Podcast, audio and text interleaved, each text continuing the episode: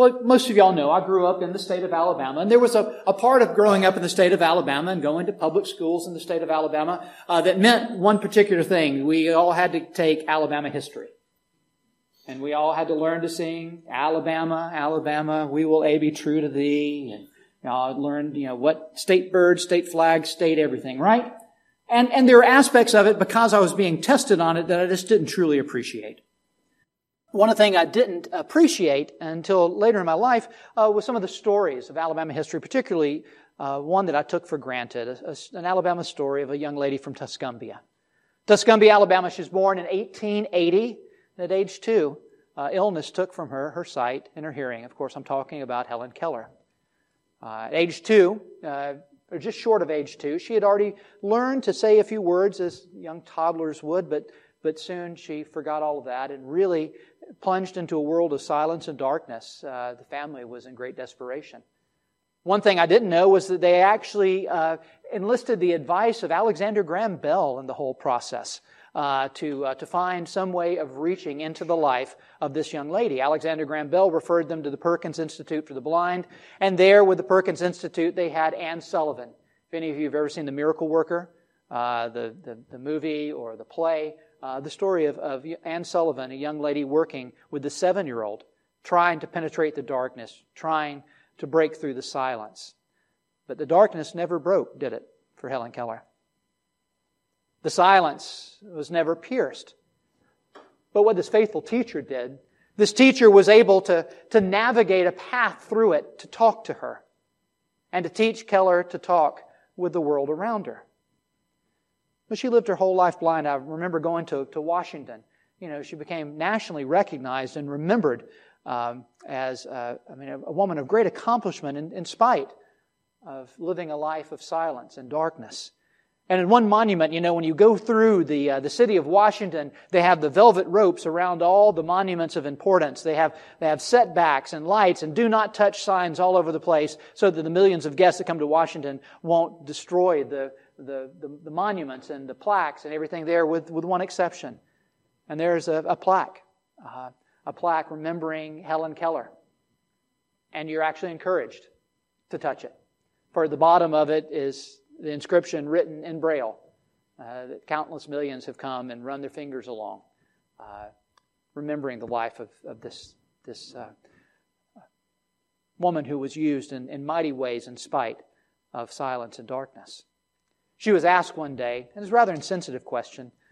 She was asked, uh, Isn't it terrible to be blind? Isn't it terrible to be blind? She listened Well, it was communicated to her. She thought about it. And she responded in this way She said, It's better to be blind than to see with the heart. Excuse me, it is better to be blind and to see with the heart than to have two good eyes and to see nothing. I'm sorry, I just stomped all over that.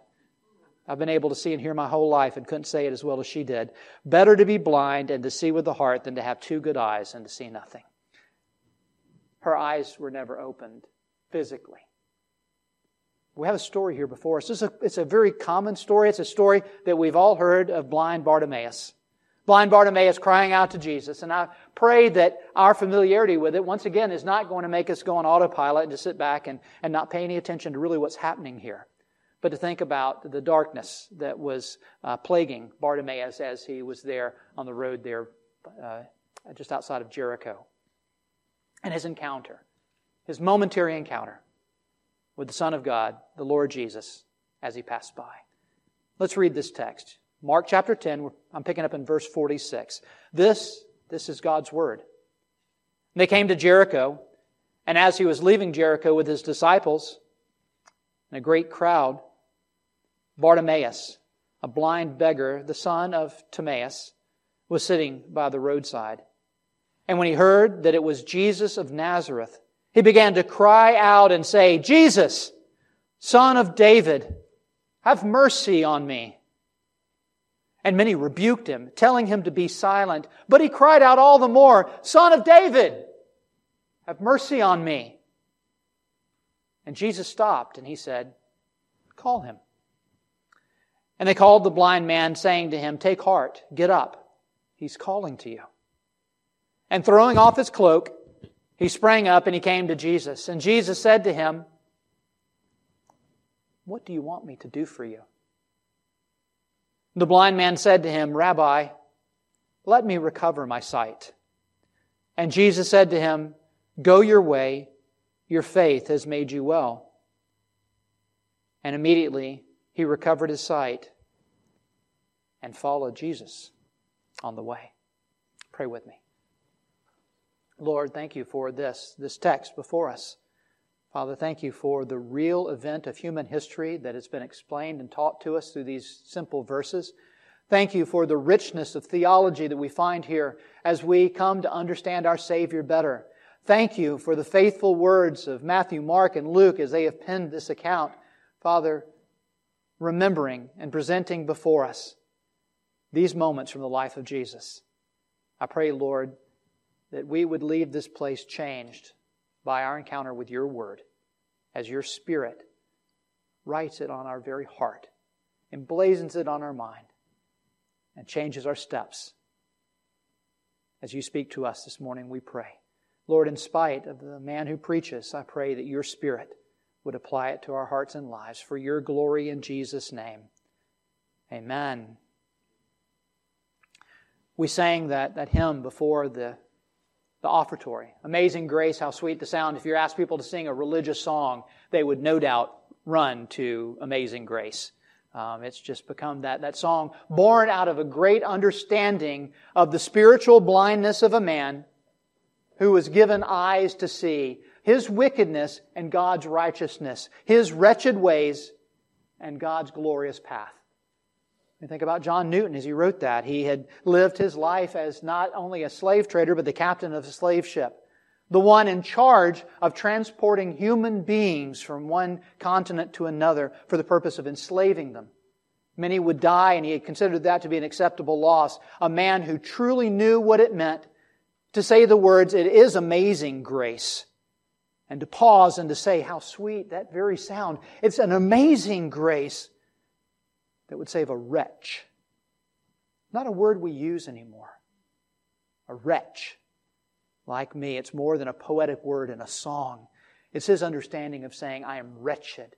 I am refuse. I am worthless apart from this grace, this amazing grace. Because I can look back on a part of my life, he would have us sing, a part of my life in which I was blind. I literally could not see my sin I could not see my sinfulness. I could see, not see my wretchedness. I could not see the death that was my inheritance until you opened my eyes. I was blind, oh Lord Jesus. But now I see. Amen? That's the song that we sing. And again, it's familiar. And we sing it and we go on about our business. That's one thing. I'm not a, a big fan of tinkering with good old hymns. But uh, it was a, a, wonderful addition, I think, that was made that my chains are gone, I've been set free. Uh, this wonderful liberation that we find in the Lord Jesus. This was actually penned for a movie that came out several years ago. Uh, this this revision, this additional chorus uh, on the life of William Wilberforce, member of Parliament in Great Britain, who was used to abolish the slave trade uh, there in Great Britain. I encourage you to watch it if you've not seen it. But we sing this this hymn. Now imagine with me just a moment the, not the spiritual blindness, but the physical blindness of, of Bartimaeus there, sitting on the roadside just outside of Jericho. And the testimony that we see as Matthew, Mark, and Luke all write about this has been the subject of great debate and discussion because when any three people tell a story, there's going to be different perspectives that are brought to that. If we were to talk about who we spoke to in worship today, I could say, well, Curtis Noble was at church today. And Carol could be talking to somebody and said, Well, Joan Clark was at worship today. And so folks would, you know, if they were looking to, to prove that Carol and Brandon were both liars, they would say, Well, Carol says Joan was at worship, and Brandon says that Curtis was at worship. Uh, obviously, they're lying because they've said different things. Well, you, you do understand. You, you see it in such so simple a way that both can be true. Both can be true. I did not say that Curtis was the only one at worship. Carol did not say Joan was that one person sitting in the pew uh, while Brandon was preaching. It was a bit of a, a slow Sunday. But as you look at the testimonies of Matthew, Mark, and Luke about this account, uh, one would bring in that there were additional blind people around, uh, at least a second blind person. Uh, and there's also a discussion about where this actually took place. Talking about one would say uh, on the way to Jericho, and one would say just outside the other side of Jericho. Was it in his coming or his going this took place? Simple answers, simple and straightforward. One is, first off, it is no discrepancy if if I were to say that Joan was at worship or Curtis was at worship, these don't disqualify each other to say there was one blind man, and that's what Mark brings out. This blind man doesn't say there's only one, but he brings out the story of Bartimaeus. And the other issue about whether or not they were coming or going into Jericho, what's very interesting about that is you look physically at the geography of what happens right there in Jericho. You get back to the Old Testament uh, city of Jericho, it actually had fallen into desolation and ruins, and the old city uh, basically had sat there and, and, come to just really great um, uh, disuse. And just outside that, a little ways down the road, uh, under the Herodian dynasty of the day, they had built a new city of Jericho. So you actually would go into Jericho, leave Jericho, and go back into Jericho. Uh, you go from the old city to the new. And all indications is what happened here is on this road, it was the time of Passover. Many were passing through this region to go up to Jerusalem for the Passover and was the opportune time for Bartimaeus to be sitting there alongside the road crying out, just like we would see people in high traffic areas saying, can you help me? I need money. And Bartimaeus would cry out. A man living in darkness, a man living uh, in really an inability uh, to interact with the world around him and he would cry out for mercy from those who would pass by.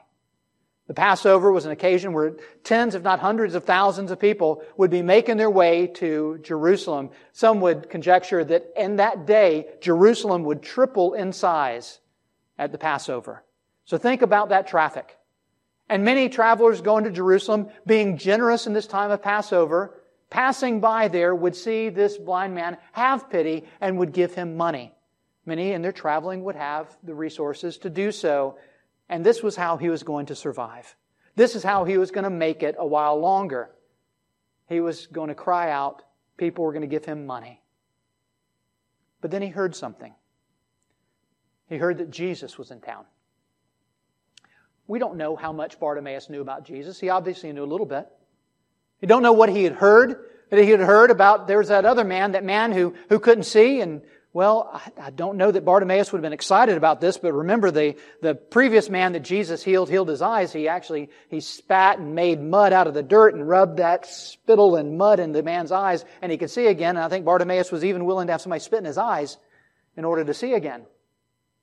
Don't know what all he knew, but there's indication that, that, that he knew that this was a promise, that this was hope. So I want you to see a couple of things about the request of Bartimaeus to Jesus. A couple of things for us to take note of and not just appreciate it historically, but implement it today. Just pause with me for a second and look at what happens here. Jesus is coming through town, and I want you to see first that Bartimaeus makes his request in utter helplessness. He comes to Jesus really without hope. He's blind. And he shouts out, Son of David, have mercy on me. He, he's sitting there. He, his, it's just like his eyes are closed. He's hearing the chaotic noise of footsteps and people hurrying about. He's hearing animals bleating and making noise. He's hearing the traffic going back and forth. Hundreds and thousands of people passing by. And all of a sudden, he hears that Jesus is nearby, so he begins calling out. He doesn't know if Jesus is in front of him yet or not. He just starts crying out, Son of David, have mercy on me. Son of David, have mercy on me. Just crying and crying and crying. And he's shouting loud. He knows that Jesus is out there somewhere and he's calling in desperation. He says, Jesus, I need help, son of David. Now, what does this mean when he's crying out this idea of son of David? It would have meant different things in different settings, but, but Bartimaeus, what he is saying is, is that he is understanding Jesus to be the fulfillment of the promise. the, the stories that he's heard from the Old Testament, the prophecies regarding the Messiah. I don't know, we don't know how much of the Old Testament Bartimaeus knew. We don't know much about his background. But these people who would be coming to the temple, they would have been talking about it. They would have been talking about not only the promises of, of God, they were returning to the temple, the temple of King David and Solomon. We see this, this temple, they would come return to the city of David for worship. And Bartimaeus would have heard these things. And then they would have heard it mixed in the context of this teacher now in the region, this healer, this rabbi. And, and many people talking about that he's, he's the one that's been promised. He's the one they said would come. He's the one who would deliver the people. He's the one that Isaiah 35 speaks about and says he'll be the one to open blind eyes and allow deaf ears to hear. This, this is the promised one. This is the son of David. And Bartimaeus is sitting there on the roadside helpless, just crying out. We pause for just a moment in that. And we need to understand the blessing of helplessness. We need to consider the blessing of reaching the end of yourself.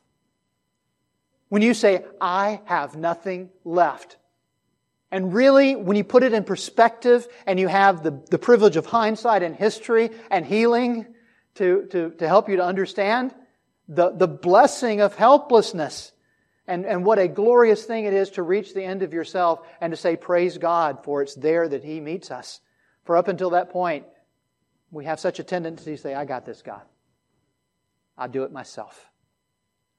We laugh in our house Thomas's mantra. He's not here to rebuke me on Sunday for quoting him, though he may listen online. I do it myself. It's a source of pride for a young man, young girl, they're growing up, when they can start doing things. Tie my shoes. I tied my shoes myself. We never seem to outgrow that. We think, I can do this myself. And so often the Lord lets us do it ourselves. He lets us fail in ourselves. He lets us reach the end of our ropes in ourselves. He lets us reach that point where we are utterly desperate and helpless, and we need to, in hindsight, look back and say, Praise God that He let me get to that point. For it's there that we cry out, Have mercy on me, Lord God. Have mercy, I need you, for I can't do it.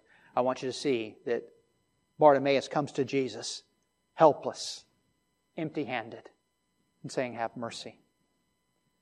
What else do we see here? Not only uh, the helplessness of his request, but we see the persistence of his request. Imagine we just see this moment that Jesus is passing by, but as I said, as soon as he heard that Jesus was in the area, no doubt he would have been starting to cry out, Is he here? Son of David, are you, are you here? Can you hear me? Have mercy on me. Shouting this way and that, and continuing to call, continuing to call, and not just enduring the many times until Jesus gets there, but we, we see right there in verse 48, it says, Many rebuked him, said, Be quiet, Bartimaeus. Be quiet. Now is not the time for you to be begging. There's an important person coming by. This Jesus doesn't need to be bothered with your panhandling. Just be quiet, Bartimaeus. But what does it say? He cried out all the more. Not simply that he continued, but it seemed to amplify. The, the rebuke seemed to inspire him to cry out all the more that I'm going to call out. I am going to call out. I'm going to continue to call upon Jesus no matter when the world would say he's not going to answer you. He doesn't have time for you. As he passes by, he's got far more important things than your worthless request. And so we pause in the midst of that persistence and we say, we need to cry out all the more when the world would tell us to cease your calling upon Jesus. When others would say, uh, you just need to handle that yourself. You just need to buck up. You just need to be strong, be brave, persevere. You need to pull yourself up by your own bootstraps.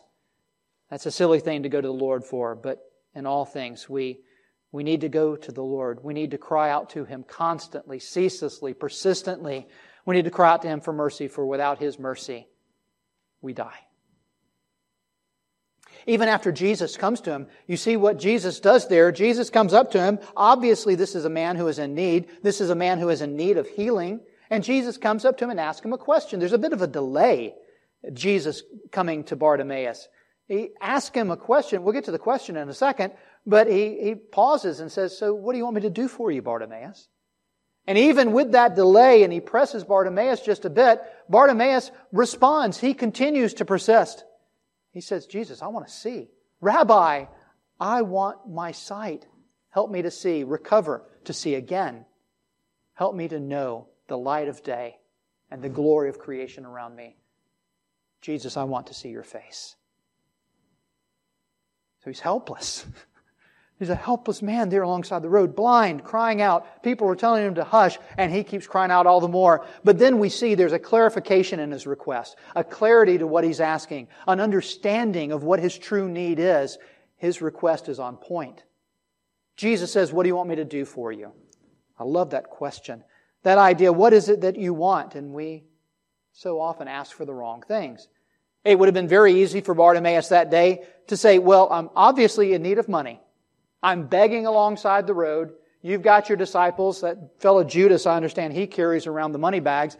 Break open the money bags and, and, and, and give me some, some money. Jesus, this is my, this is my busy season. With everybody passing through for the Passover, I, I, I need to really, really get a lot of funds coming in now in order to endure. He could have very easily said, Jesus, I need money. It was not money, though. That was not his need. He was crying out for mercy, and Jesus asked him, He says, What do you mean by mercy? Define mercy for me. Well, what Bartimaeus does is he asks for deliverance from the greatest of his oppression. Bartimaeus says, I want to see.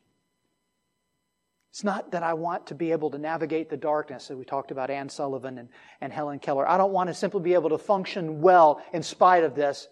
I want to be freed from the oppression. I want to be cured of, of my sin sick disease. I want to be released from this malady. I want deliverance. Jesus, I want to see. Hmm. We, we look at a passage like this, by the way, and it can't escape us the context of what's going on. You remember last week? Remember James and John? Good old James and John, Boanerges, the sons of thunder. Sons of Zebedee, boisterous fellas, come up to Jesus, ask a favor, right? Unqualified, they want a favor. Jesus, just go ahead and say yes, and then we'll tell you what it is. If Jesus had come to them with the question of, of 48, remember right there, verse 48, if he had come up to James and John, I'm sorry, not 48, uh, uh, verse uh, uh 51 they had come up, if Jesus had come up to James and John and said, What do you want me to do for you? James and John had already answered, didn't they? Well, Jesus, we want you to place us at your right and your left hand. We want to be in authority as you are in authority. James and John, at this moment, had to be just dumbfounded. As Jesus turns to this helpless, dirty beggar and says, What do you want me to do for you? Giving him that blank check right off the bat. What is it that you want? And he goes to the greatest of his needs Jesus, I need to see. James and John, I have to imagine, were rebuked in that moment, even as they had been with Jesus, to see the beggar give the right answer while theirs was so selfish and trivial. So the request there is is clear. The request comes at a moment of uh, a life of great helplessness, and it comes at the end of great persistence. But we also see there is a, a timeliness, a timeliness to the request. And this is, this is vital for us to consider this idea that Jesus was not going to return to Jericho ever again. Jesus would not be going this way again. He was on the last lap. He was on his final path. He had his face set like flint and was heading to Jerusalem and would not pass this way again. And this man, Bartimaeus, cries out for Jesus. Jesus is right there in front of him. The crowds had gotten louder. They were obviously talking about it. Within a stone's throw, even closer, this miracle worker from Galilee was right there. He can hear his voice as he's talking with people. People are telling him to be quiet, but all the more he cries out, for he knows that the moment of deliverance is now. And there's an incredible moment of timeliness to what takes place here, and a timeliness that we dare not ignore. For Jesus was right there, and the moment that Bartimaeus could be delivered was right then. Ask yourself how many times have you or those whom you loved wrestled with the things of God, the issues of your soul, and put it off? For tomorrow is another day. Bartimaeus was living in the reality that tomorrow was not another day. Jesus was there. And we are all faced with the timeliness and the necessity of evaluating how timely it is to cry out to Jesus now. That if it has not been where you have cried out in helplessness to the Lord God of the universe, if you have not done that and said, Lord, I want to see you, then today is the day, for you do not know if, if tomorrow that opportunity will exist. For we don't know what tomorrow holds. Our life is but a vapor. Bartimaeus cries out in a timely way. He's right there. And here's what's a wonderful thing that we see. We hear the cry of a desperate man, and that cry of a desperate man brings Jesus to a stop. People are astonished. They said, Get up, get up. He's calling to you.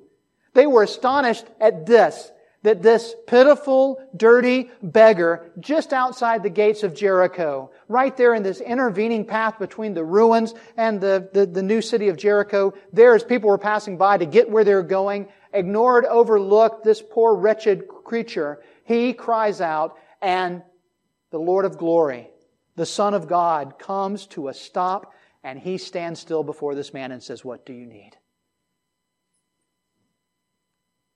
Let me ask you if Jesus were to ask you today, right now, the Lord Jesus were to walk through that door and to engage each one of you individually and ask you, What is it that you want me to do for you? What would that answer be?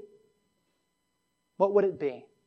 Well, now at the end of the sermon, Pastor, I better give the right answer. You know, I mean, I've been paying attention, right? But ask yourself seriously, what, what, what would your question be? Uh, your, your response be? I sure would like a little, little more income, better paying job, I sure would like my relationship with my neighbor down the street to be a bit better. I sure would like to be more important. I sure would like to have more power. I should like to have more comfort, more ease in my life. I'd like to have the conflicts reduced.